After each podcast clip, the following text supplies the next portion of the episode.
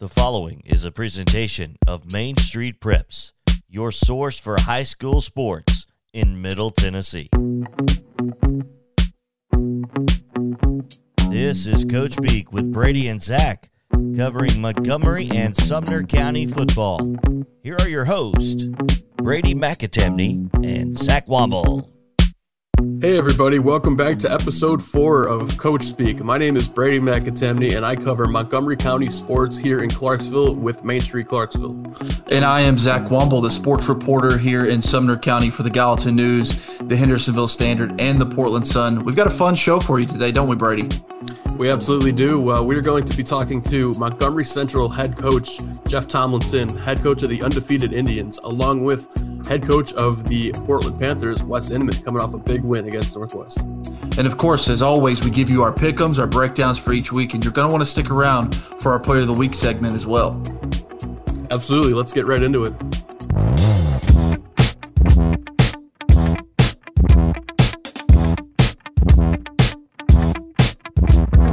So, Zach, let's get into our Player of the Week segment for this week.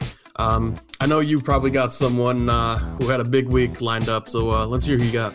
Yeah, so uh, a couple big games. Uh, you know, Portland and Gallatin really, really blew the scoreboard off uh, on Friday night. Kind of, uh, you know, took the lights out of the game. But you know, I was looking at a contest that was that was kind of close and one that had a lot of implications on it. And, and while Gallatin and Portland did play in big region games, I had to look at the Hendersonville and Beech game, the battle for Drakes Creek.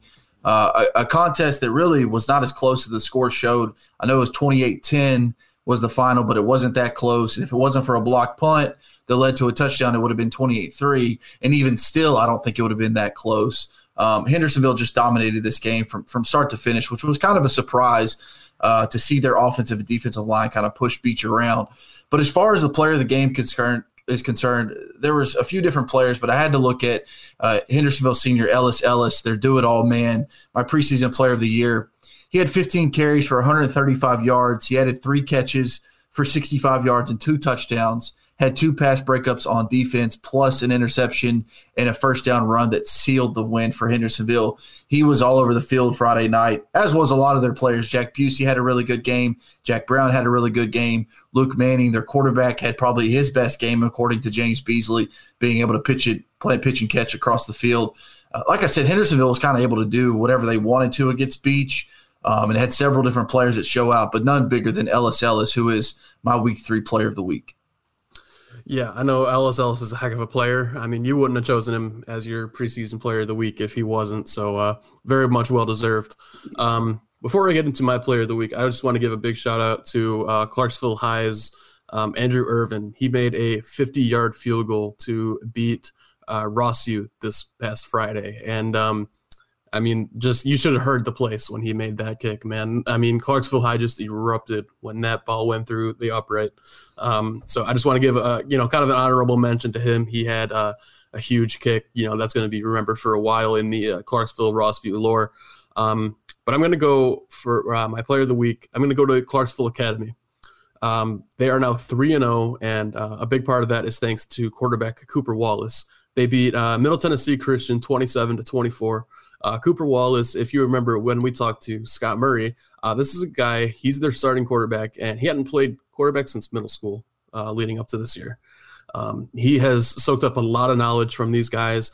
He has become um, someone that they can really depend on, someone that they can really lean on, on on, their offense, and that shows. I mean, they're three and zero, oh, man. And uh, this year, or I'm sorry, this uh, week, uh, Cooper threw for 164 yards, two touchdowns, and also ran for 64 yards and a touchdown. Uh, so it's over 200 yards of offense, three touchdowns. And uh, when you beat a team by three points, I mean, that's that's about the difference in that game. So um, Cooper Wallace, my player of the week this week.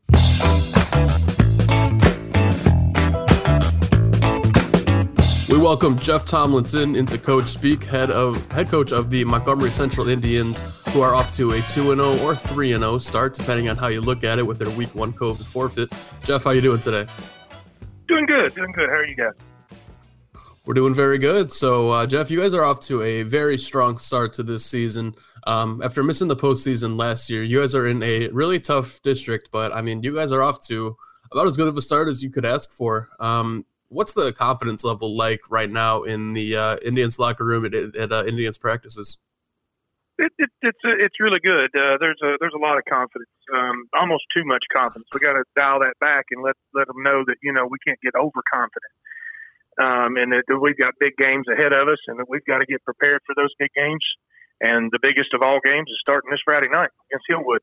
Coach Tomlinson, I'm, I'm curious. You know, you you had to you had to take a step back and not be able to play that Week One game. How did that throw you guys off of your schedule? And then how were you able to bounce back and get prepared for the 16 nothing win the next week at, at Clarksville Northeast?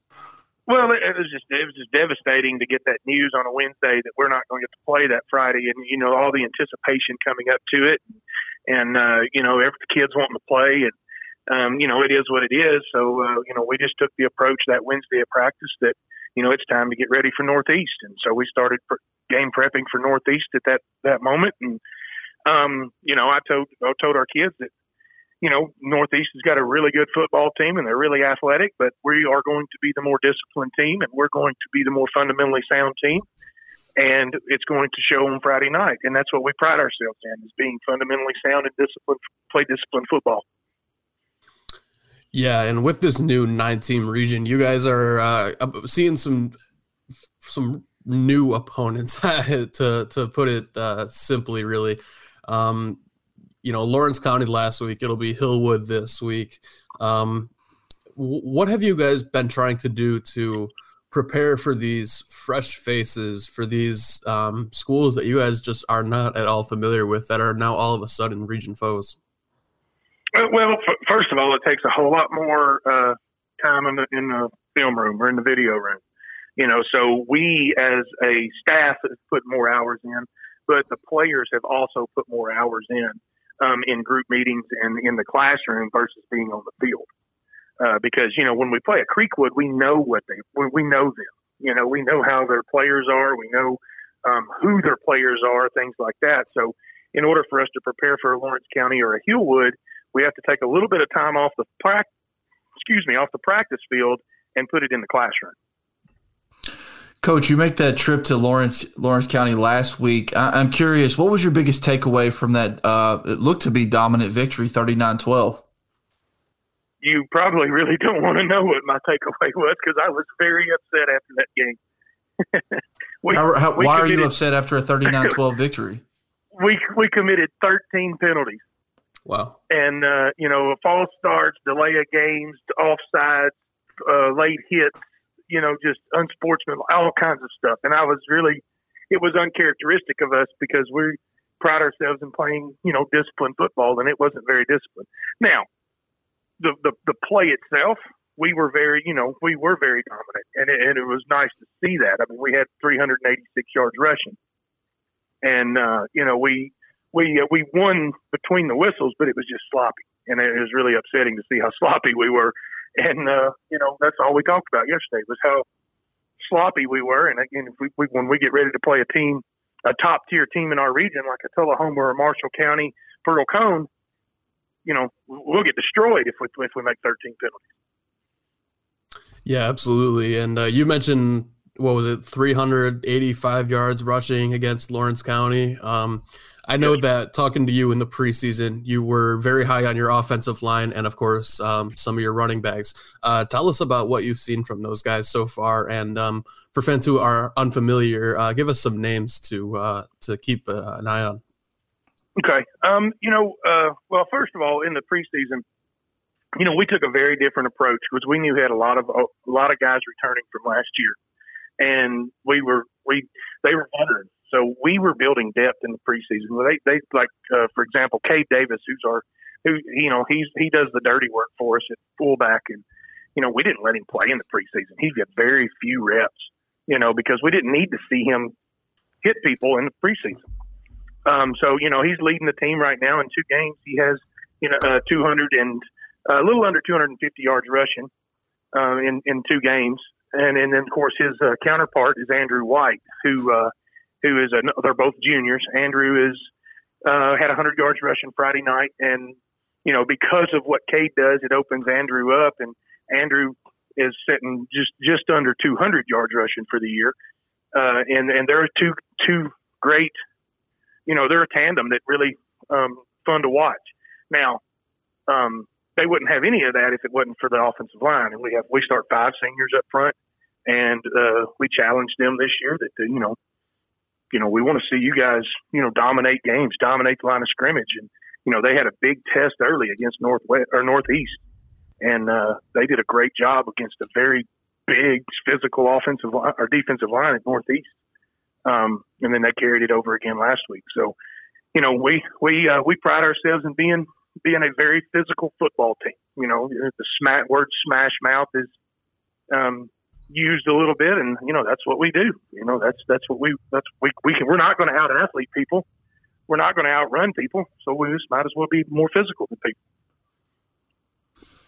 Coach, five straight games before your bye week. I'm wondering how do you counter all that production over a month as you get you know ready to to go into the meat of your district schedule and that's you know that's the key to playing the style of football that we play is keeping people fresh and so we have to uh, we have to rotate a lot of people and and uh, you know with the exception of that offensive line we have a couple of other guys we play seven we play seven offensive linemen for five spots so they rotate um, pretty well and uh, you know our defense we defensively we have um, you know about 18 guys that play defense out of out of the 11. So there are 11 starters, but there's 18 total that rotate.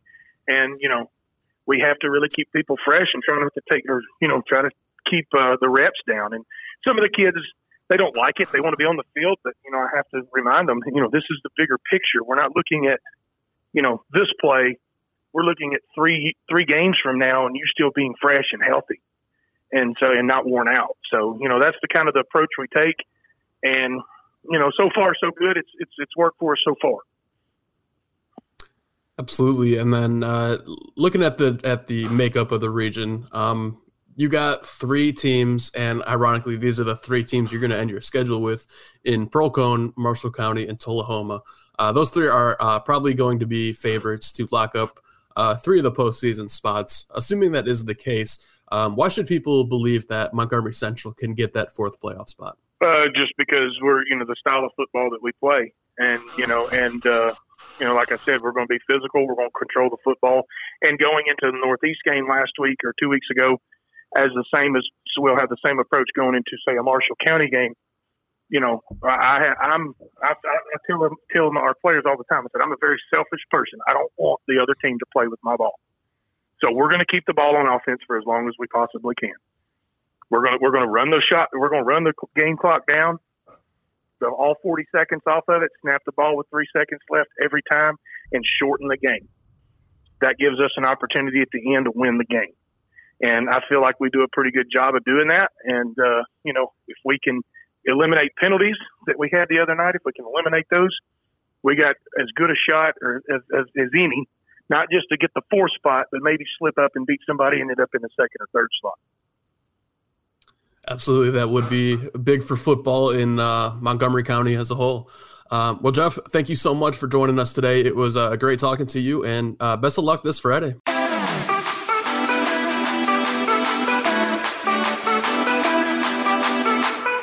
Joining us now on Coach Speak is Portland head coach Wes Inman, coming off a big victory on the road last week at Northwest. Coach, how are you doing today? Doing well, sir, and you? Doing very good. Thanks so much for joining us today. Absolutely. Hey, so uh, quick question. So Portland is riding high right now, right? I think we can all, or think we both can understand that maybe Chester puffed out a little further this week. You know, things are things are really exciting. I'm curious from from your point of view, how have you been able to, I guess, temper expectations or keep things in check as you head into maybe the biggest game of the season?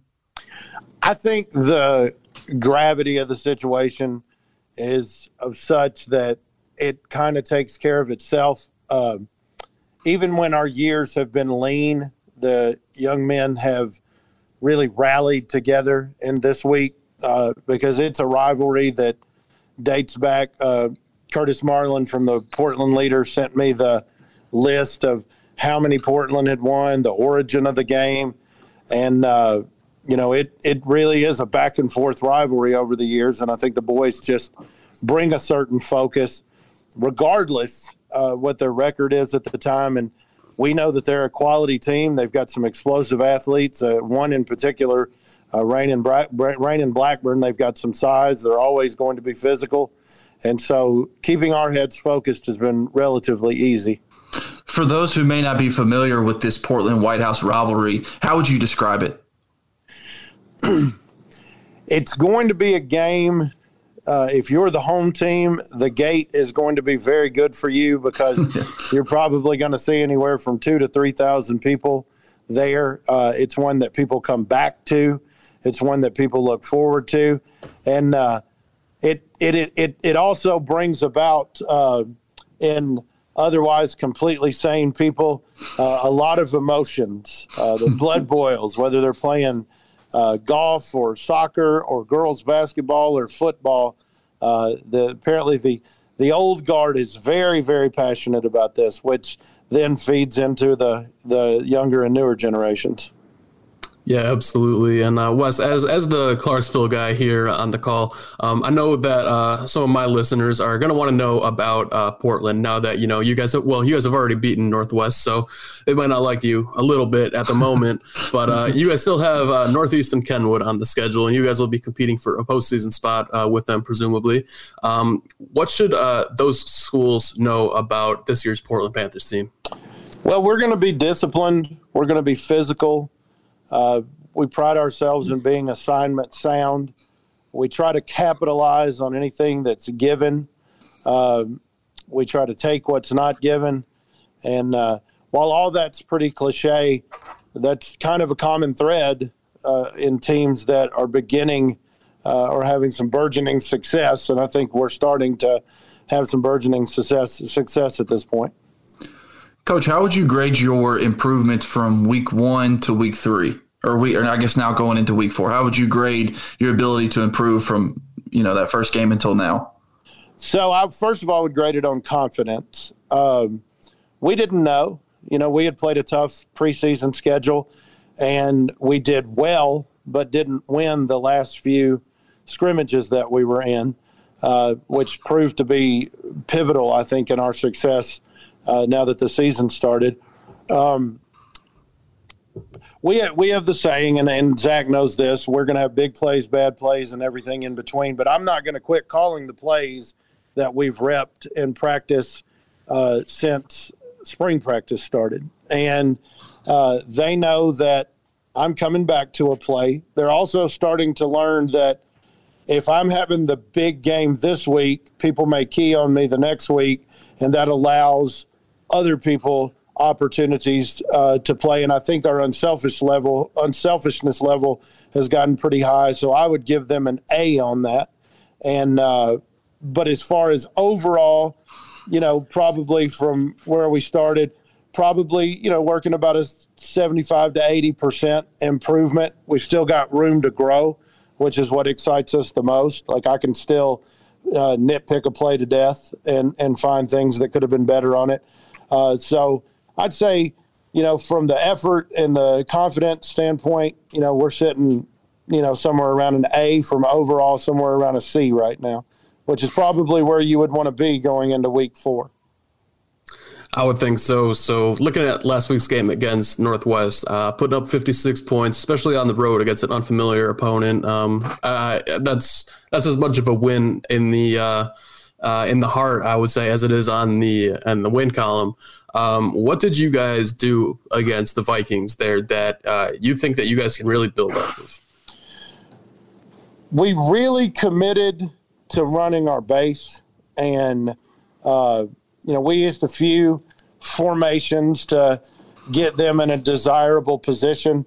Uh, one thing that they did really well is they didn't quit on plays. They swarmed. Uh, if you if we had a long run, it's because for the entirety of the long run, we were dipping and dodging and mixing and moving and taking care of business.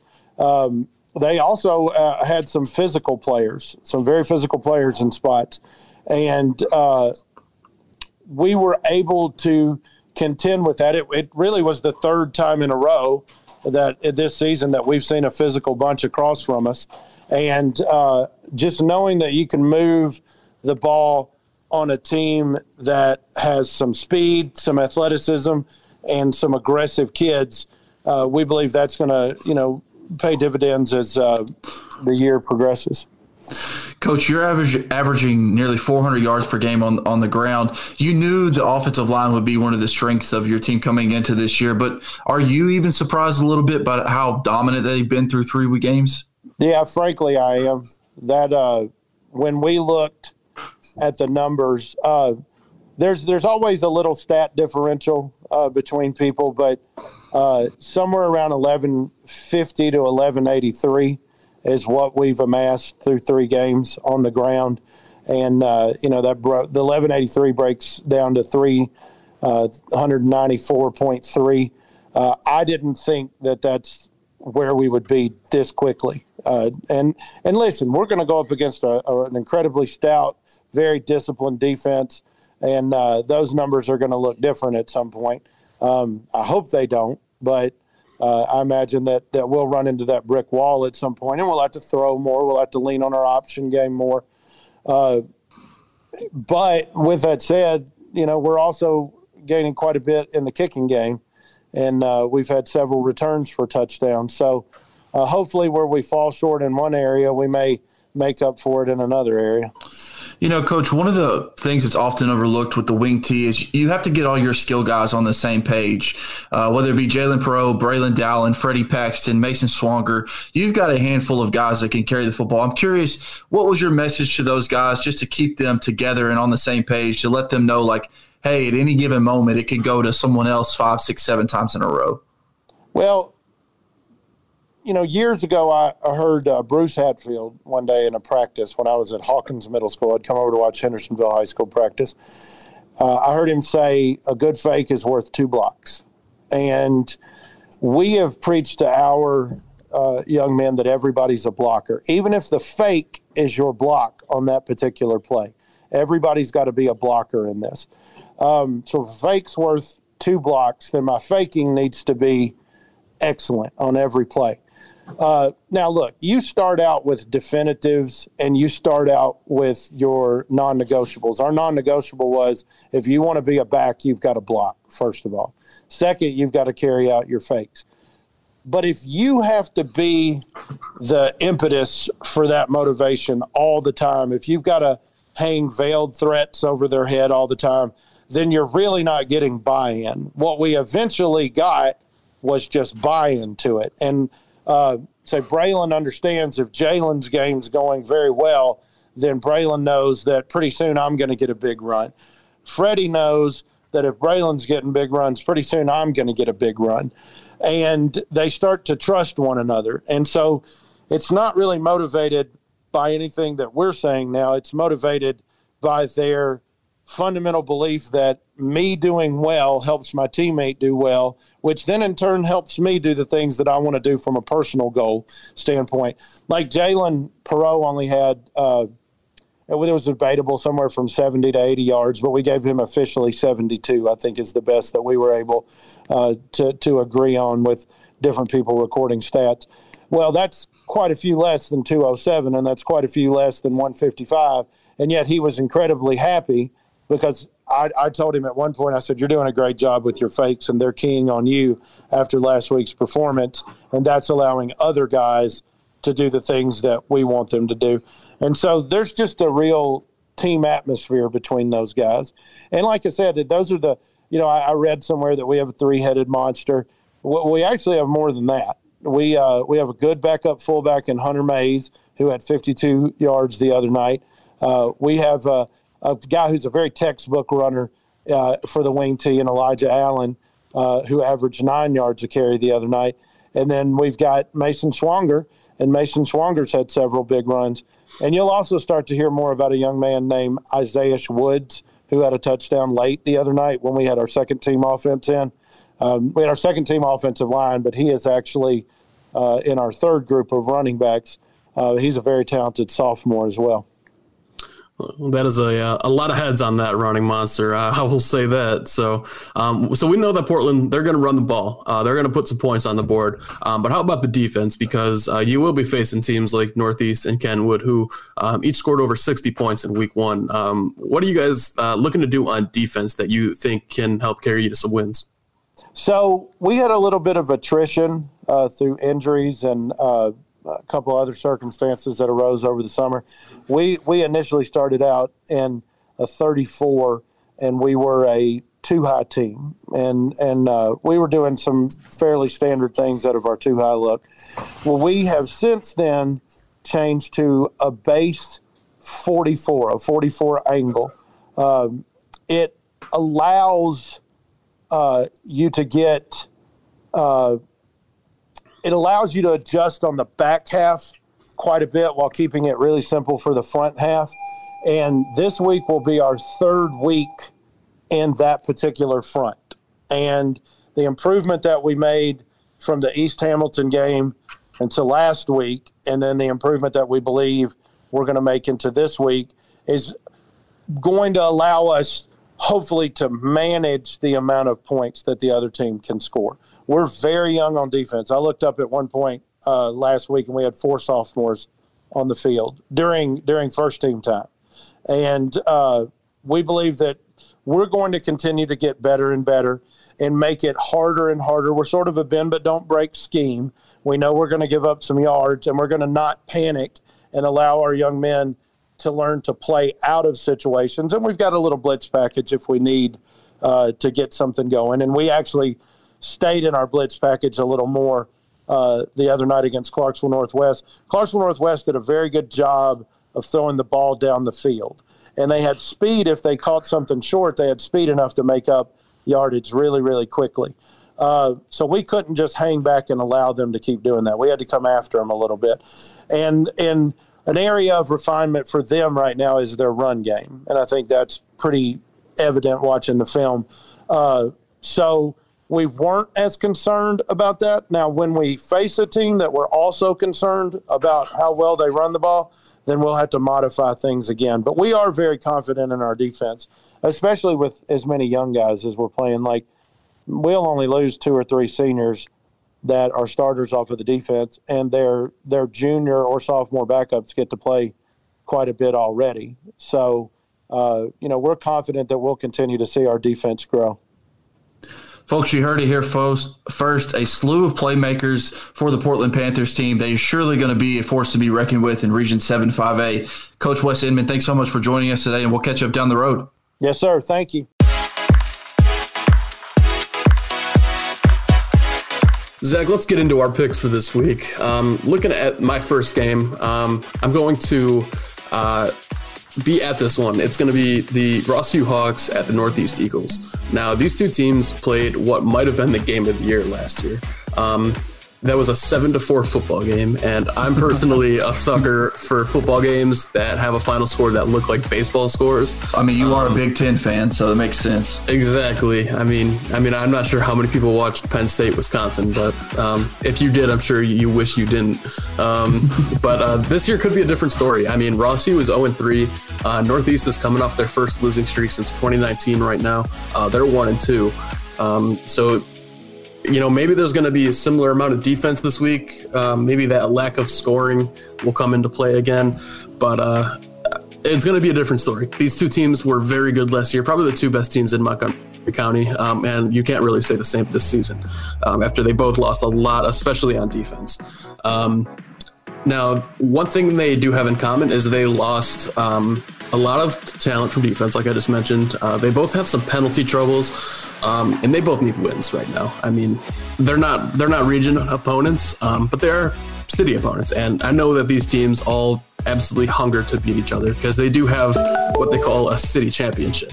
And if you're not going to be able to beat the teams in your city, I mean, you just you don't you don't get those bragging rights. Um, now, what makes me want to pick Northeast over Rossview in this one is they do have some more offensive firepower. Um, they've got guys that quarterback Jaden Puig can throw to, guys like Tykees Blanton and Desmond Fort. Uh, they can hand the ball to Cam Athey or Tykees Blanton. Um, and I, I, do have some confidence in them. Now, their defense isn't great, but Rossview has scored one touchdown this season um, and two field goals. I mean, they've they've just had trouble to move the ball. Um, so in this one, I'm going to take Northeast 22 to 10. And uh, looking at my uh, next game, uh, this one is an interesting one to me. Um, it is Northwest, who you know we talked to Wes Inman. Uh, they just beat up good on Northwest. Um, they're facing the Whites Creek Cobras, um, who are two and one. However, they're a two-way school, and the teams that they've beaten, um, you know, I, I don't want to I don't want to be mean here, but they weren't that very good. They, they weren't very good. Um, whereas Northwest, some of the teams they face much stiffer competition. You know, they just played Portland, who is better than anyone Whites Creek has played. Um, they're a 5A school.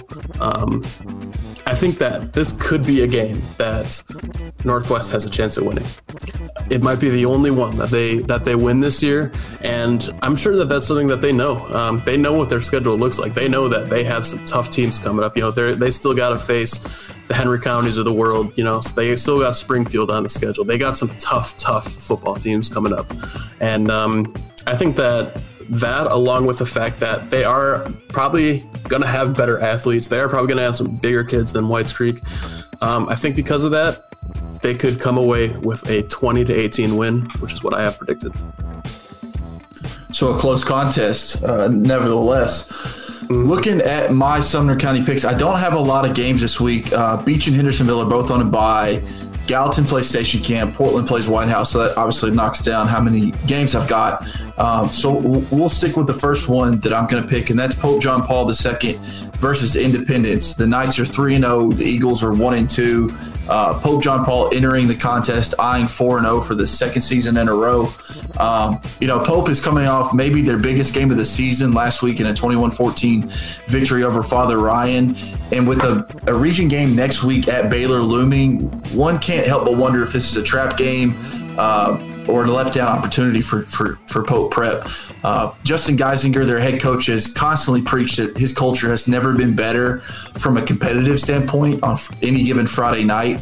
Um, but this week is is a real opportunity to show that that is true. Independence may be one and two on the seagull on the season, but I don't think they're going to be any pushover come Friday night. That said, I do feel like Pope John Paul II is on a different level than than Independence is. So I think that Friday night could prove to get some opportunities for guys that maybe don't see the field as much. So I'm picking Pope John Paul to the second to win 45 to 21 over Independence. Looking at my next game, Westmoreland at Smith County. Westmoreland may be the best 0 3 team in Class 2A. That said, I, I don't know all the teams in Class uh, 2A, but man, they've had a gauntlet the first three weeks playing Class 5A Portland in week one, playing Class 4A Macon County in week two, and then playing a very good Class 2A team on the road at Watertown in week three. Well, they're going to go on the road again and face a Class Four, excuse me, Class Three A team in Smith County this week. So don't expect uh, them to be, I guess, I don't want to say overly concerned, but they should be prepared for a matchup against a school that is that has bigger numbers than they are. Um, all that said, since their 28 point outburst against Portland in week one, Westmoreland has struggled to score the, the football. They've only got six points through two games, including a shutout last week. Uh, but the Owls defense does look susceptible, giving up 21 points per game. I do think points will be at a premium come Friday night. With that in mind, I do think Westmoreland has kind of gone through the trenches a little bit, so I'm going to pick them to win 18 to 14 over Smith County. So that's another close football game. We uh, we're looking to have a couple of those this week. Uh, one game that I don't think is going to be super close is uh, a, a, pair of one and two teams from Clarksville. We got the Kenwood Knights visiting the West Creek Coyotes. Um, now, both of these teams are coming off blowout losses from against top 25 teams. Um, but if you take a look at those, I don't think these those losses are, are as comparable as it might look. Um, now, Kenwood last year lost to Henry County um, at home, 62 to nothing. This year, they went to Paris and lost by just, you can't see me, but I'm doing air quotes, just 31. So that's uh, cutting that deficit in half, and they only trailed at halftime by single digits. So to go to um, Paris and to have a much better game than they had last season shows that this is a better uh, Kenwood team. Now, you can't say the same for the Coyotes. Uh, West Creek lost to Gallatin last week, as I know that you know, uh, Zach. They lost 54 to 12. And when you take into account that they were losing 47 to 6 at halftime, well, it's not great. Um, and and you look uh, last year that Kenwood beat West Creek 42 to 12, and that Kenwood is better this year than they were last year. I just don't see this game being very close. Um, I'm taking Kenwood 55 to 18. Shoo-wee. Yeah, and uh, as and now a game that could be the complete opposites here is going to be Clarksville, who is two and one against the Dickson County Cougars. They are zero and three. Uh, this is another longtime rivalry. Uh, really, the third game in a row for Clarksville High after playing Springfield and Rossview. Uh, now against Dickson County, where they've had some sort of rivalry with this school in the past. Uh, now, this is a, a, much older one than Rossview. Um, not as many kids now are really going to see this as, as, as, much of a rivalry, so it's not really going to have that same intensity. Um, but I think it's going to be over in a hurry, and I don't mean that it's going to be a blowout. I mean that these two teams are going to run the football into the ground, and, and, and, whoever's at this game could be out of there by nine o'clock. Um, the minutes are going to fly off the clock, and I honestly think that one touchdown could be all it takes to win this one. And I've got Clarksville winning 10 to 3. Chewy, low scoring affair. Uh, but you know what? Those games that are over like that, I, I kind of like covering those games, right? Don't you? A little bit. Always nice to get back home, get your story written, and maybe yeah. Get bed, uh, maybe get in bed at one o'clock instead of two o'clock. exactly, exactly. Uh, I've got two more two more games left to pick. Brady, they're both rivalry games. Uh, we'll, we'll stick with the first one, Portland versus White House. We just had Wes Inman on to talk about their rivalry. It's going to be super intense. Both teams are two and one. If there's anything that I've learned about this rivalry in my six seven years being around it, it's that it's going to be a close game no matter what. It's you're going to get the best of both teams. Over the last 11 meetings, Portland trails this series five to six in the win loss column, but they are three and two in their previous five against the Blue Devils. Uh, both teams will present each other problems. You can guarantee that. Uh, you know, you heard Wes Inman mention that Rainian Blackburn is a very good player for White House, and uh, listen, he can get loose and get loose in a hurry and, and score some points for that offense. I do think both teams starting 11s go hand in hand. I, th- I, think there's there's real no winner between if you look at both of them. But where I do think Portland has the edge is in its depth. Um, and I think you'll see that come Friday night. I think when the third, fourth quarter rolls around, you'll start seeing that big offensive line start moving that White House defensive line. You'll start seeing bigger and bigger chunk plays happen. So um, I've got Portland winning this game actually 28 to 14 over their rival, Blue Devils. And looking at my final pick, another uh, rivalry game. This one is the battle for the Mayor's Cup. This Mayor's Cup has been in existence only for a few years now, uh, but it has made this rivalry game a little bit more intense. I think anytime you play for a trophy, you, you tend to get a little bit more out of out of one another. That said, even if they just played for bragging rights, you would still get the best of both teams. Uh, but that said, it's here.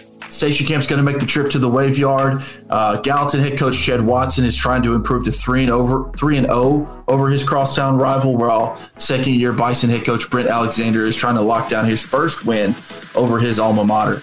Um, if there's one thing that I have learned about Station Camp Brady so far this season is they have learned to win football games, something that has not been the case in the past. So that's got to be a little bit scary for Gallatin, right? Uh, you've got a team now that's coming in that knows how to win, that's 3 0 on the season. Uh, and is hungry to knock you off and is hungry to get a little bit of revenge for the last two years. All that said, I do think it's going to be a low scoring affair.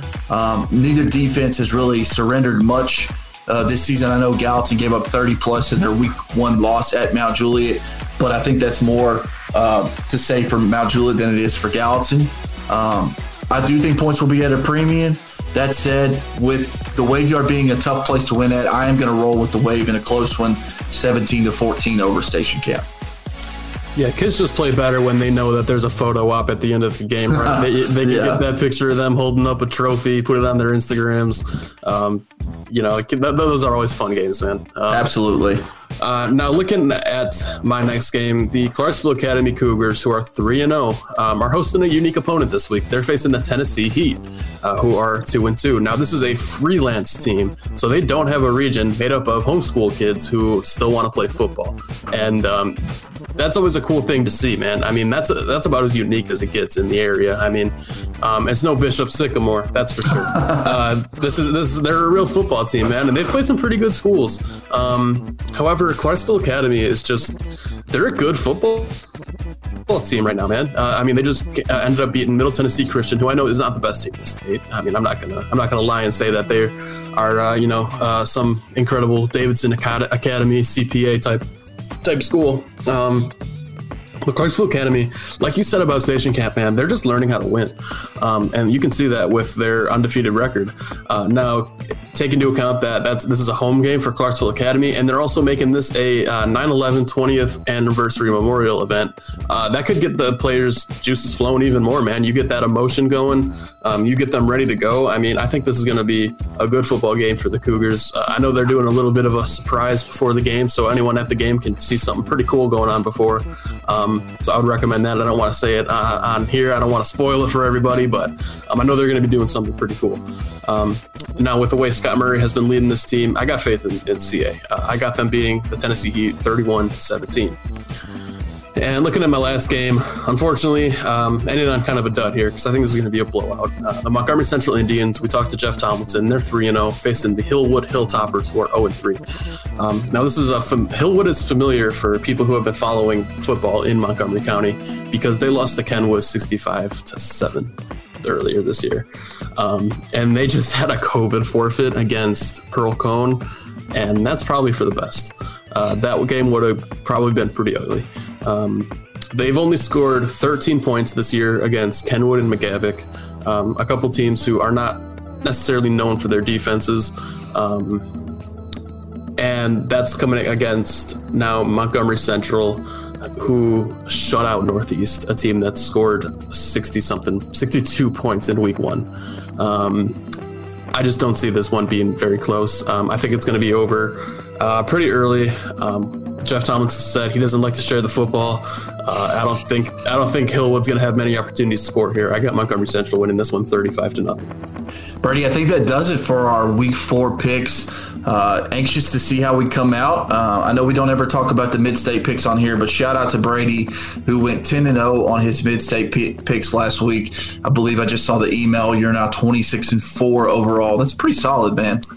Hey, I'm proud of myself. Uh, I, I, know I might get accused of cheating, um, as Chris Yao has already done on Twitter. Um, but you know, I gotta chalk that one up to jealousy. Yeah, exactly, exactly. so shout out Brady for the for the ten and zero oh week, twenty six and four on mid state picks. But you know what? All that matters in this podcast is your Montgomery County pick. So if you go winless, I'm calling you out next week, Brady. Well, I just want to say I did go seven and zero oh in my Montgomery County picks. So not, I'm, I'm not really uh, accepting much criticism right now. fair enough. Fair enough. You've been listening to Coach Speak with Brady and Zach, the latest in high school football from Montgomery and Sumner counties. For more on high school sports in Middle Tennessee, visit MainStreetPreps.com.